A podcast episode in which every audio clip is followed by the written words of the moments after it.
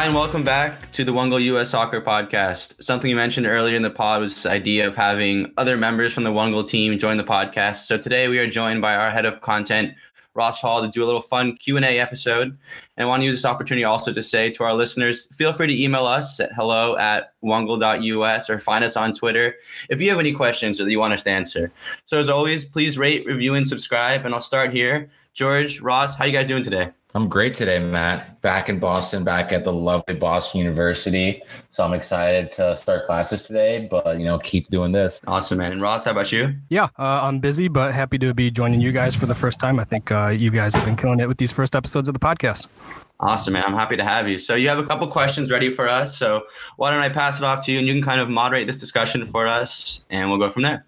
Yeah, no problem. Uh, these questions come from our followers on Twitter for the most part. We'll get into some age old USMNT debate questions, but those are more for me. Uh, but we had a lot of preseason questions, so we're going to go ahead and start start with um, maybe the biggest news recently. What will Weston McKennie's integration into the Juventus starting 11 look like? For Weston McKennie, it's going to be very interesting. It's not as clear as, let's say, Barcelona, but Juventus are in a transition period right now. They're a team that wins Serie A with their eyes closed. So the goal for them is to win the Champions League. And this year they crashed out early. That's not what they want. So there's a lot of people going out, some people coming in like McKennie.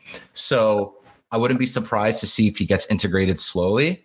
But their schedule just came out. They're playing Sampdoria their first game of the 20th. I would not be surprised to see Weston McKennie play a decent amount of minutes in that game, especially if he puts his foot, foot well forward throughout these first couple days of practice. Yeah, and just to add to that, I, I definitely agree. I think the opportunity is there for him. We mentioned in the last podcast, Sam Khedira is kind of the guy in his way, and he's an older midfielder. So I think, like you said about Juventus, how there's going to be the Champions League matches, and there's going to be domestic matches, and there's going to be a lot of different opportunities for squad rotation. So I wouldn't necessarily say he's going to walk in the starting 11, he's going to integrate himself right away. But this idea of the opportunity being there for him in a bunch of different matches to get his feet wet and then maybe work his way in the starting 11 is definitely a possibility. So I'm just encouraged that there's a lot of games there for him to work with. I think a real possibility is similar to Christian Pulisic, a, uh, a slow integration, but by the end of the season, he could be impressing a lot of people. And speaking of Christian Pulisic, that's the second question we we got was what should we expect for the timeline of Pulisic's return? So from what I've heard, uh, he should be ready uh, around September, and obviously we're in September now. And with the season coming up, it was supposed to be around to four to six week injury. And then obviously there's the amount of time going back into training. So I think we should hear an update in the coming weeks saying that he started individual training. And once we hear that, that'll kind of be our two week out period. And so we can kind of look to see, okay, we've heard this, and let's see how well he gets into it. Um, but I think the first step is we don't know right now. Chelsea's still doing their thing, buying hundreds of players. So that's kind of their main focus right now. And I think once Chelsea gets back into team training and gets back into kind of moving things along with their preseason, we'll kind of see more about Pulisic because we, we just don't know enough right now. I think it's exciting for Pulisic. You mentioned them signing all the players. And they're not signing anyone to replace him. They're signing his support staff. They're signing a striker. They're signing a right winger. They're signing an attacking midfielder. They're signing center back. So they're not signing left wingers right now. Christian Pulisic is their starting left winger. So maybe as he gets back to full fitness, like Hudson Odoi or someone else is there. But as soon as Christian Pulisic is healthy, he's going to be starting and he's not going to be having an aging Willian playing with him. He's going to be having guys in their prime in his same age range. So I'm not a Chelsea fan, but I am actually excited and scared to see what they do because the guys they have alongside Pulisic, it's unreal right now. Yeah, and just to add to that, one other thing, I saw I think it was Hakim Ziyech who was wearing the number 22 jersey in a friendly. So I'm not saying Pulisic has the 10 right now, but just keep that lookout. You know, there's a chance that could happen, and that'd just be another cool thing for U.S. soccer fans. Yeah, I'm with you. I think he's gunning for that 10 jersey this season. Would you guys go as far to say as Christian Pulisic is injury prone, or do you think he is a 21 year old who is learning to exert his body in the ways that he is at the top level? I mean, for me, I'm not willing to say he's injury prone yet. I know the Premier League is a very physical league, and I think his playing style, being such a, a quick cutter and such an agile player, it really lends him to be of player who gets a lot of contact. And I think part of the challenge for him now is okay, now you've seen the Premier League and what that kind of physicality is like. Now, how do we move forward? Because you could label him injury prone right now, but that was his first season, you know, so you have to give him the chance to say, okay, I saw this, and now how do I adjust my body to make sure I can play for longer, play more sustainable, and allow myself to still be as agile. So that's the next step for him, I think. I think personally he is injury prone, but that's not necessarily a bad thing. Like, for example, you look at Aubameyang, who's 31 years old and has played 36 games the past two seasons. And even when he was at Dortmund, Pulisic had some injuries here and there. So saying someone's injury prone doesn't necessarily mean they're a bad player. Neymar is injury prone too, and he still scores 20 plus goals every season. So I don't think it's necessarily a bad thing,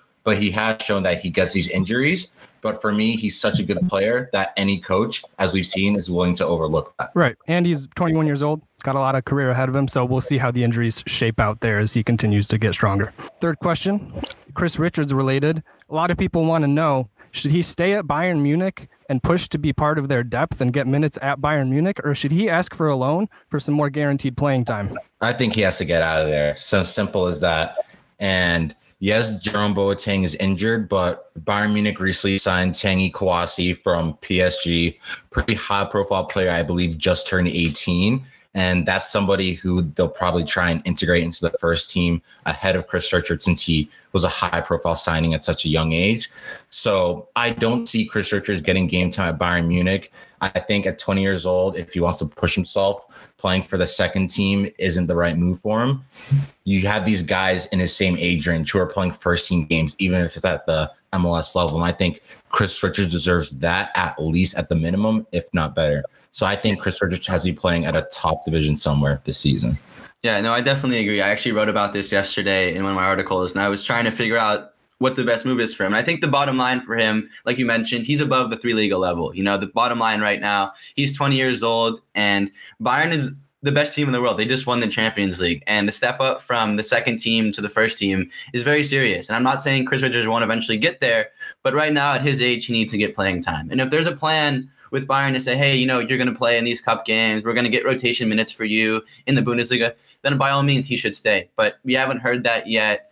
And like you said, there, there has been some injuries, but they've also brought in some younger players to kind of rival Richards. So I'm not exactly sure what the best scenario is. But the bottom line, he has to get playing time. And if that's at Bayern and they're saying, we're going to give you the time, then he should stay. But if there's no option to really get playing time or it's just sparse minutes and training with the first team until January and hoping for a chance, that's not worth it in my opinion. Yeah, I agree with what you said there because I mean I think he should just listen to Bayern Munich, whatever they have in plan for his development. If they think he should go out and uh, go on loan to get more minutes, first team minutes, that's great. If they think if Bayern Munich and Hansi Flick says, hey, you might get some games for Bayern Munich, that's just as good.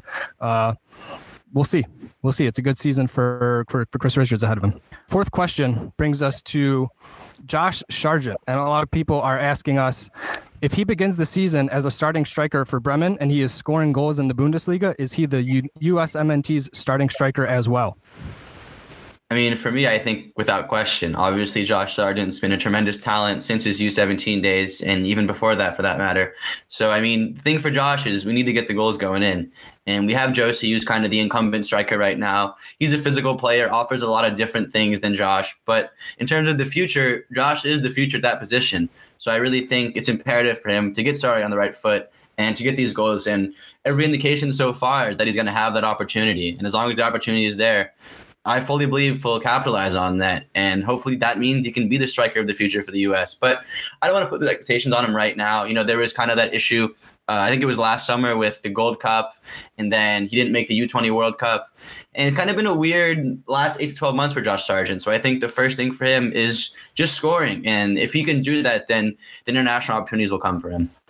I think personally, for me, Josh Sargent is just being he's being touted to be the next great striker for US. We are begging Josh Sargent to be our striker. Right now, our three top strikers are Jozy Altidore, who we all know about, Gyasi Zardes, who just turned 29 yesterday, and then Josh Sargent, who's 20 years old. So there's a big age gap. And because of all the missing years of US soccer, we don't really have any proper strikers between the ages of 20 and 29. So we are just begging Josh Sargent to break out. He hasn't really been banging in goals for the past year and a half, honestly, but we're still cl- like clamoring for him. There's so many players who we'd have just thrown to the side and said he's not ready. But there's still fans who want Josh Sargent to start a meaningful game tomorrow. And I think that just goes to show what he's shown us in the past. So the fact that now he's getting that voice of honor from his coach saying that Josh Sargent is a day one starter right now. That bodes well for him. That bodes well for us. And I'm just excited to see him scoring in the Bundesliga now. Yeah, absolutely. I mean, when he arrived and he was started out there, he was scoring goals in the youth leagues, and that's what you want to see is that continued scoring goals. It's when he stepped up to the Bundesliga that um, you naturally saw a little bit of the dip in that. But who knows with his progression, uh, maybe this season he'll be able to, you know, provide a lot more to Werder and their chance creation, and hopefully put away those goals. Yeah, just just to add one thing to that, I mentioned it in my article that Werder Bremen has actually added another central attacking midfielder this year. Um, so I think that's definitely thing that bodes well for Josh. Is last year we saw how he was dropping super deep and trying to make everything happen for his team that just couldn't find goals. And so now I think that you see kind of a reinvestment from Werder Bremen in the midfield that'll say we're willing to link up with our strikers and not make them do all the work. I think that bodes very well for Josh long term. Yeah, absolutely. And uh, question five here is is just a simple yes or no, but it's something everyone has been dying for for quite a while, and that is: Will we ever get a camp with Pulisic, McKennie, Adams, Reyna, and Sargent all healthy? I think hopefully November.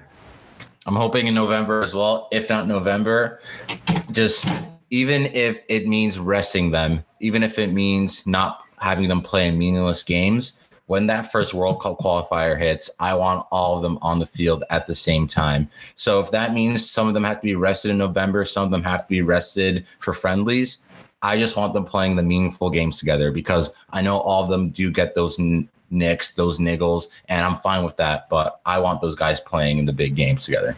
Yeah, and I also think they're pretty young guys, so it's not like we have to rush and worry about them getting together right now.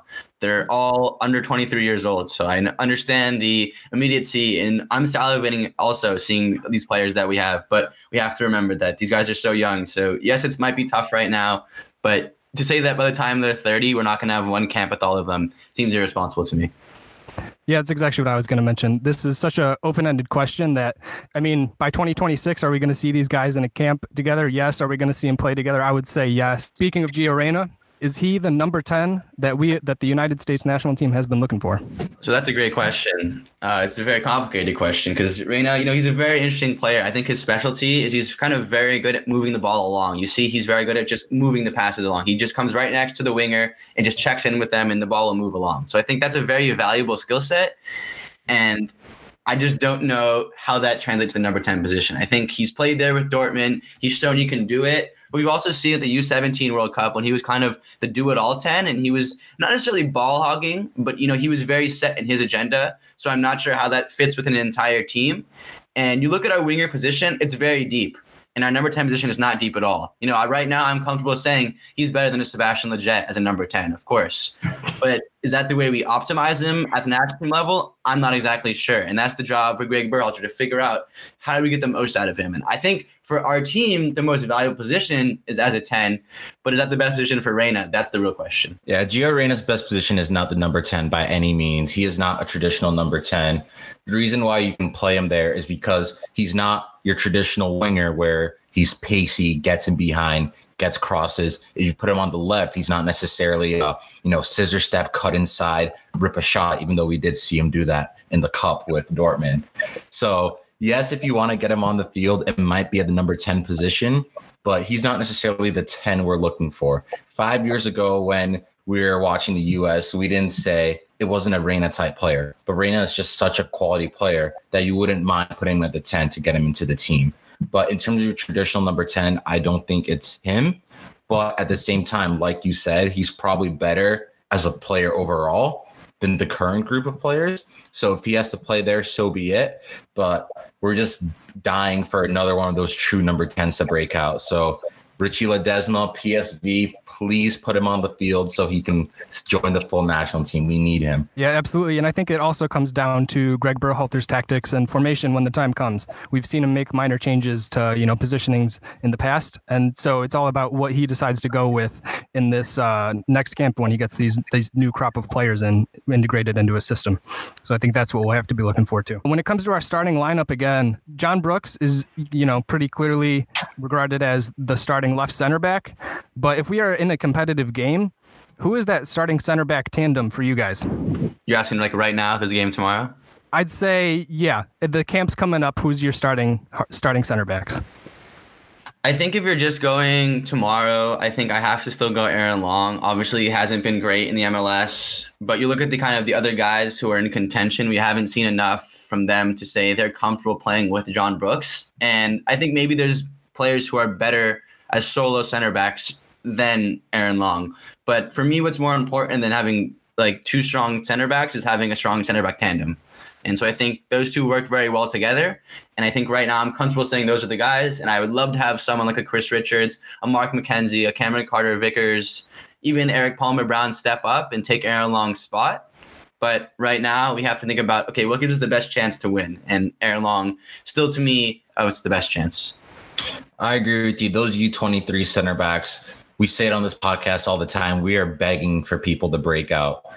Mark McKenzie, Carter Vickers, Erik Palmer Brown, Chris Richards, Miles Robinson. We're just hoping even one of them reaches the potential we think they have. So I think when it comes to parting Brooks, it's probably Aaron Long, Matt Miazga, or Walker Zimmerman. I think in MLS this season, Nashville's been pretty hit or miss. But when he's been on the field, Walker Zimmerman has been an absolute leader for them, scored their first goal in club history. So I think I do put him above Aaron Long right now just based on form.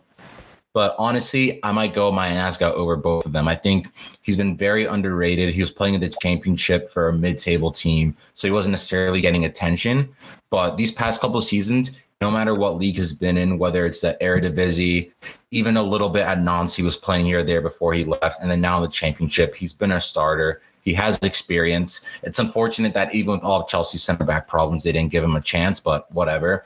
But I do think I like Matt Miazga the best out of those three options. I like Matt Miazga a lot as well. I think the thing that I worry about, as I mentioned on I think the last podcast, is like stepping up to the next level for him. And we've seen he can do it, like you mentioned, at all those levels. But I want to see him do in the Premier League. You know, I really want to see him say, okay, I can pass it very well in the Premier League. You know, I'm not the speediest guy, but I'm strong enough to handle the Premier League. And if you can do all of those things, then by all means, take that second center back spot. But again, the Aaron Long thing to me is just comfort level. I'm not saying he's better than Matt Miazga, but I'm just more comfortable with him right now than I am with Matt Miazga.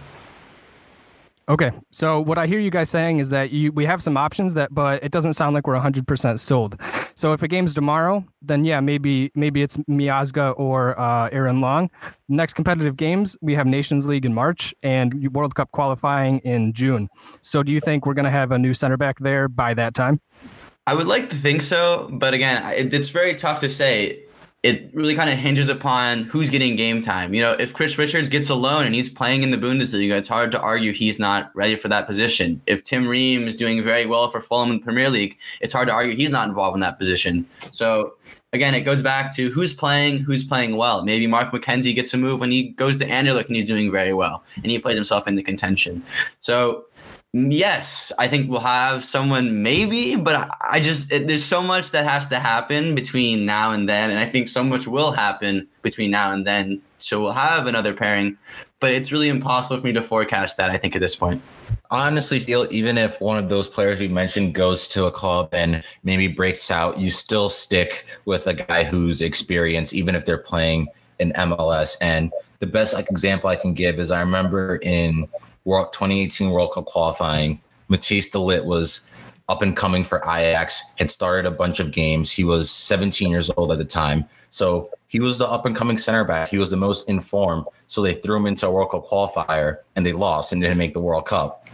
So it's one of those things that, yes, they might be playing well at that time, but you can't risk it. You still need experience. So even if one of those guys goes and is starting a good amount of games, it's probably still like an Aaron Long or a Walker Zimmerman who you know exactly what you're going to get at that type of game. Yeah, and just just to add to that, I think I think you're definitely right. If if we see one of those players I mentioned kind of step up earlier in the process and maybe get involved in November and then work their way into the team, I think there's a possibility they could get involved. But I think it's tough, like you mentioned, how we need to make sure we're getting in, and you got to play the guys who you're conf- confident and comfortable with, not necessarily the guys who have the most upside. Yeah, I'm with you. I think if if it comes to World Cup qualifying for most of those games, I think I am comfortable with an Aaron Long starting there. Um, when it comes to the Mexicos and stuff, you'd like to see maybe a more proven option. Um, but the the goal here is to start integrating, you know, all these names that we're mentioning and all these young guys. Uh, if they can start getting integrated in that in that uh, qualifying or Nations League, um, then I think we're on the way to you know having a real solid center back tandem. Okay, so the the number eight question. A lot of people want to know which of these next young and exciting prospects will be the next to get first team minutes. I mean, I think who? I I guess Uly Llanez is someone I think could definitely get minutes. I, I don't know if I really rate him in terms of the other prospects. I think he's a pretty solid player, but the fact that he hasn't gotten minutes this far with Wolfsburg gives me some pause. I don't know about Alex Mendez at Ajax. I think he's kind of far behind in the depth chart and that's a tough situation, all things considered. Um, I think Ledesma maybe at PSV seems like a really good opportunity. I'm not sure what they're looking at in terms of their team. If they make a sale, or I guess next summer maybe they would sell Mohamed Ihattaren, who would kind of open up spots for Ledesma. Uh, but I think he's someone that we could definitely see integrated the first team. He got some options uh, to play in their friendlies, and he did play with Jong PSV over the weekend. So I'm not sure he's exactly ready, but he's someone I look at. And I, of course, there's Chris Richards, who I think is definitely the hot name, but again, we don't know the Bayern's plan with him, so I don't really know what that looks like. But I guess those are the guys I'm kind of looking at right now. Well, you kind of named everyone. I don't even know who else is left for me, but I personally, for all those names you named, I don't know if it's gonna happen at least for this first half of the season. So personally, I think the next person that breaks out is through a transfer. So maybe that is a little bit of cheating, but I think Mark McKenzie breaks out in Europe before any of those names, even if he moves in January. So I do think the next breakout player isn't going to be like a Gio Reyna who comes through a place where he's been in the academy. I think it's going to be one of those guys who is going to go straight somewhere and is going to contribute because I think now, even though Alfonso Davies is Canadian and you look at Tyler Adams, these teams are seeing that these guys who come from MLS already. So I do think the next export is going to go in and compete right away.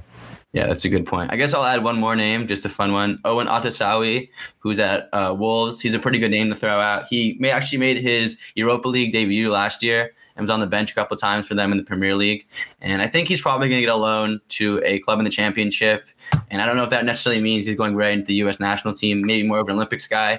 But I think he could be some player we see who does very well in the Championship in this prospect or this season. Yeah, Owen's a good shout, especially if he gets a loan to you know make, get those first team minutes that we're talking about. I think the answer to the question, in my opinion, is Uly Llanez and Richie Ledesma. You know, are they going to break out? I don't know, but are they going to have their first team debuts sometime soon? I would expect the answer is yes. Now, the last question is a little less of a uh, club preseason, but we've had a long break from international play. And the, the hot topic on everyone's mind back when we were playing is will Greg Berhalter actually be able to implement this possession style of play that he's that he's aiming for with the current crop of players that he has in time for World Cup qualifying in June 2021? I think I give I give full confidence that he'll be able to do that. I think one thing that bodes well for him is this thing of having an October camp and a November camp. And you might think, well, that's two separate groups. How is that going to help us? But I think it actually does very well because it's two full groups that get the same message potentially. And so I think that's a really good opportunity for us to start saying, okay, here's what we want to say. Here's the message we want to mold. Here are some of the players who obviously all the players in the domestic camp, all the players in Europe are not going to be foundational members of this team. But if you get 20 guys in the US and 20 guys in Europe on the same page. That's 40 guys who understand the message. And that's a really good start and a really good opportunity to build something there. And I think hopefully we can use that as kind of the springboard and see, okay, now how does that work when it comes time for World Cup qualifiers? And maybe we squeeze in another friendly somewhere to make sure that system is implemented. But I think I have full confidence in Greg Berhalter right now. That could change, but right now I have full confidence in him. I do think it's hard. Yes, it's good to get everyone on the same page. Like you say, if we get 40 guys on the same page, but it's going to be so hard because we are at such a crossroads as a national team. All we talk about are these guys under the age of 23 who are begging to break out. So that means if they go to those camps, they need to be on the same page. But that's why it's so important that Jason Kreis is part of the group. So when he's with the U23s, they're on the same page. Anthony Hudson, the U20s, they're on the same page. We don't even have a U17 head coach right now. So they need to get on the same page too. And if you look at the most successful national teams, their system is implemented from the ground up. Every single age group plays exactly the same. If the results come, they come. If they don't come, it doesn't necessarily matter because what they want is that if they want to call up a guy straight from the U18s to the full team, he knows exactly what's going on. It's not his head's not going to be spinning. So I think as a US, that is what the most important thing for me at this time is because we can't be talking about all these guys you want to break in and then a year from now when they get their first call up, they have to learn an entirely new system because they weren't in the October or November camp. So I think the most important thing that has to be implemented is whatever style of play it is, it's through every single age group. And we're no longer the team that gets a new head coach for the U17s a month before the World Cup. Yeah, I think that's a really good point about uh, sort of streamlining the process. And I think a lot of the new guys in charge at U.S. Soccer are getting a lot of flack for times how the teams look on the field. But I think one of their big goals is to streamline uh, these things to make that to make that easier. And obviously, we will have to see what the results end up being. But I mean, I do appreciate that.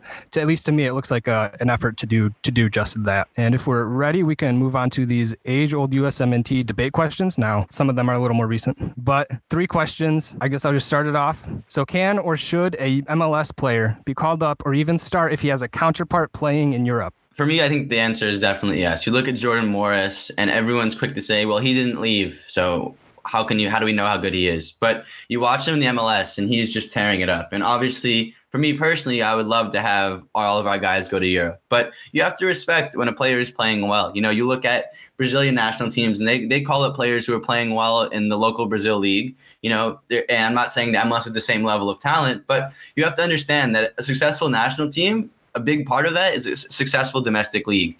And ideally everyone gets to Europe, but if this is where it all starts, that's fine. You can give them respect and you call them up and maybe going to the national team is part of that exposure for them to get into Europe and whether or not they decide they want to go, that's up to them. But I think you also have to respect MLS as a league in their own right. I completely agree with you. And I do think right now the one MLS guy who personally should be in the starting lineup is Jordan Morris. I think he is clearly one of the better wingers in our system. For me, he was the best US soccer player throughout the past year. He's been consistent with the national team. He's been consistent in MLS. And the only knock people have on him is that he never went to Europe when an offer was on the table. But like you said, if he's the best player in his position, he deserves to be on the field. So I do think the answer to the question you asked is Jordan Morris. Yeah, that makes a lot of sense. And uh, I'm with you guys. I think, you know, you can't, as fans, expect the players to do what you want them to do. If, if someone decides to stay in MLS, the most you can ask is that they consistently outperform the competition. And that's exactly what Jordan Morris has been doing, especially since he came back from uh, his injuries. The next question Is Bruce Arena the best USMNT coach ever for bringing us to the quarterfinals of a World Cup? Or is he the worst USMNT coach ever for failing to qualify in 2017? I'm going to say he's, he's, he's probably the worst. He, he might not be like last, last, but he's definitely up there. I actually had the chance to speak with Bruce a couple times, and he's a nice guy. So notice disrespect to him, but that was a really crushing blow. And one of the things I talked to him about was this idea of what happened in, in Trinidad and Tobago, you know?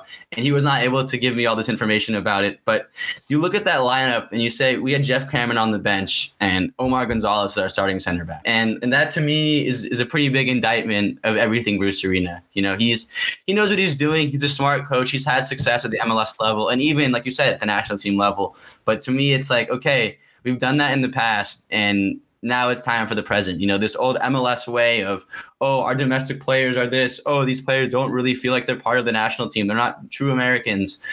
Save all of that. I, I don't care. I want to win, and I want a process that leads us to wins. And to me, when I think of Bruce Arena, I think of a stopgap guy that knows how to win the LA Galaxy way, knows how to win the MLS way, but we want to become a soccer nation to some degree, and Bruce Arena is not that guy I see like that. So I just, no disrespect to Bruce, but you're, you're pretty low on my list. I think with Bruce Arena, you have to give him respect. Maybe he is the best national team coach of all time because if you look at post 1990, there was Bora Milutinovic, I think that was how you say his name, Steve Sampson, who was horrible at the 1998 World Cup where there was just all this off-field drama.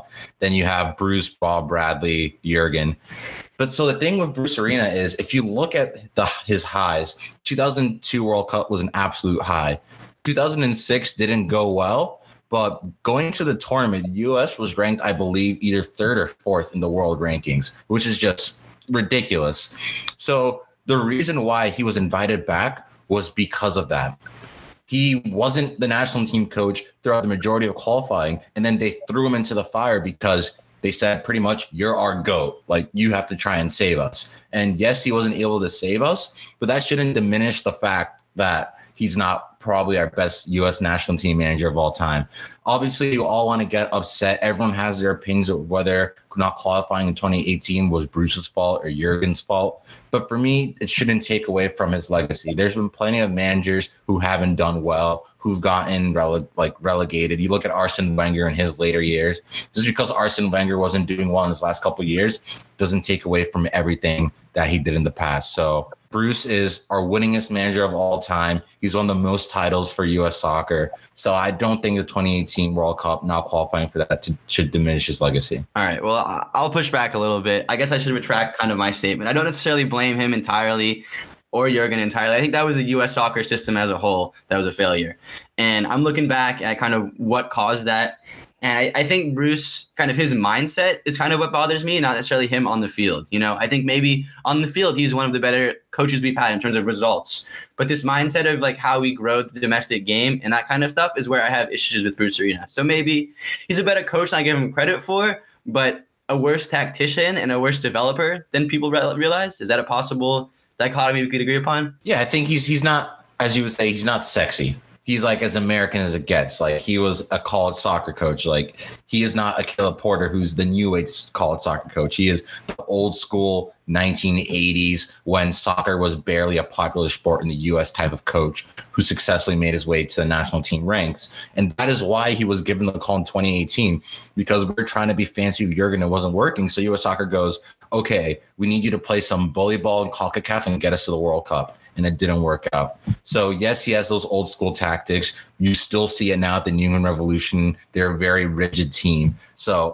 that that's his style. That's who he is. And yes, he's going to get phased out in the next couple of years. So that's just his style, and that's what we have to take it as. Yeah, good points made. All I will say is he is my favorite accent in USMNT coach history. All right, final one. I think think a lot of people know what it's going to be. And who is the USMNT GOAT? Is it Landon Donovan or Clint Dempsey? I mean, I think it's definitely Landon Donovan. It's hard to really argue with that. I think Dempsey's a great player. No disrespect to Clint. Clint, if you're listening, come on the pod. We'll debate it. Um, but to me, Landon Donovan, it's it's more than just like the greatest player on the field. I know for me growing up, there was this kind of idea of what is U.S. soccer to me, and Landon Donovan was always that image for me. So I think that has to count for something. And maybe you think about Dempsey, he had more success uh, going to Europe, so maybe he's a better player per se. But in terms of overall impact, it's hard to argue that Landon Donovan is not the overall goat of U.S. soccer. Yeah, I think with Clint Dempsey, he represents the kind of flair side of U.S. soccer. Everyone thinks Americans are so structured, we're boring. And Clinton was like, was like, nah, like I'm not that. And off the field, he's rapping. On the field, he's doing flicks. He's going to Europe. He's doing well. So I think in terms of like an icon, if you're making a Mount Rushmore, Clint Dempsey's on it. But the thing with Landon Donovan was he was just someone who was very consistent, beginning, middle, and end. He was our most hyped up prospect in a very long time. He came out when he was a teenager doing great things. Even when he went to Europe and it didn't work out, he came back to the MLS and literally made it his league. He said, I am the MLS. So I think he just he's he was he was the culture. Early 2000s, mid 2000s, he was the culture. And the same way he went to Europe and it didn't work out, when he had his famous sabbatical, he left soccer, comes back, continues to kill it again. Probably should have made the 2014 World Cup. So I think just in terms of culture and just being that icon for any team. The same way when you say Portugal, you think Ronaldo. If you ask a random person when they think US soccer, they say Landon Donovan, and he didn't even necessarily mm. make his mark in Europe. So I think that just goes to show you how big he was for the US. Yeah, definitely. Don't forget about that Christian Pulisic guy. I heard he's pretty good. So maybe he gets in the conversation eventually. Yeah, when Chris, when it's all said and done and Christian Pulisic retires and he's had his full national team career, I think this debate will be settled. Yeah, we'll see. I think so. I think he, he's well on his way. We've we've never had someone like him in Europe where people are actually respecting an American across the board, not just here and there. Every single person is respecting him, and I think it's beautiful. Yeah, definitely. I'll also say I think Pulisic probably you can make the argument right now that he's the most talented American player ever. In terms of like what the results have gotten him this far in his career. But you look at Donovan, you look at Dempsey, they, they were able to do it for their entire career in terms of their success on the international level and the club level. So I think that's the next step for Pulisic. We've seen it so far, but again, he's still a young guy, so we have to give him the time to catch up. And right now, he's on a great start. Yeah, absolutely. And when it comes back to Donovan or Dempsey for me, um, it's honestly, there's so little to split them, in my opinion. And I think there's sort of that beautiful poetic justice of they both ended with the same amount of goals for the national team. Both, I believe, the number's 57. So, I mean, to, to me, they're both in that tier. And we've got this Christian Pulisic guy on the way. Yep. Be on the lookout for him. Awesome. Well, Ross, I want to thank you so much for joining us. George, thanks again for another great podcast. Of course, please rate, review, and subscribe. Email us, tweet at us, all that good stuff. And we'll be back next week. Thanks again, guys.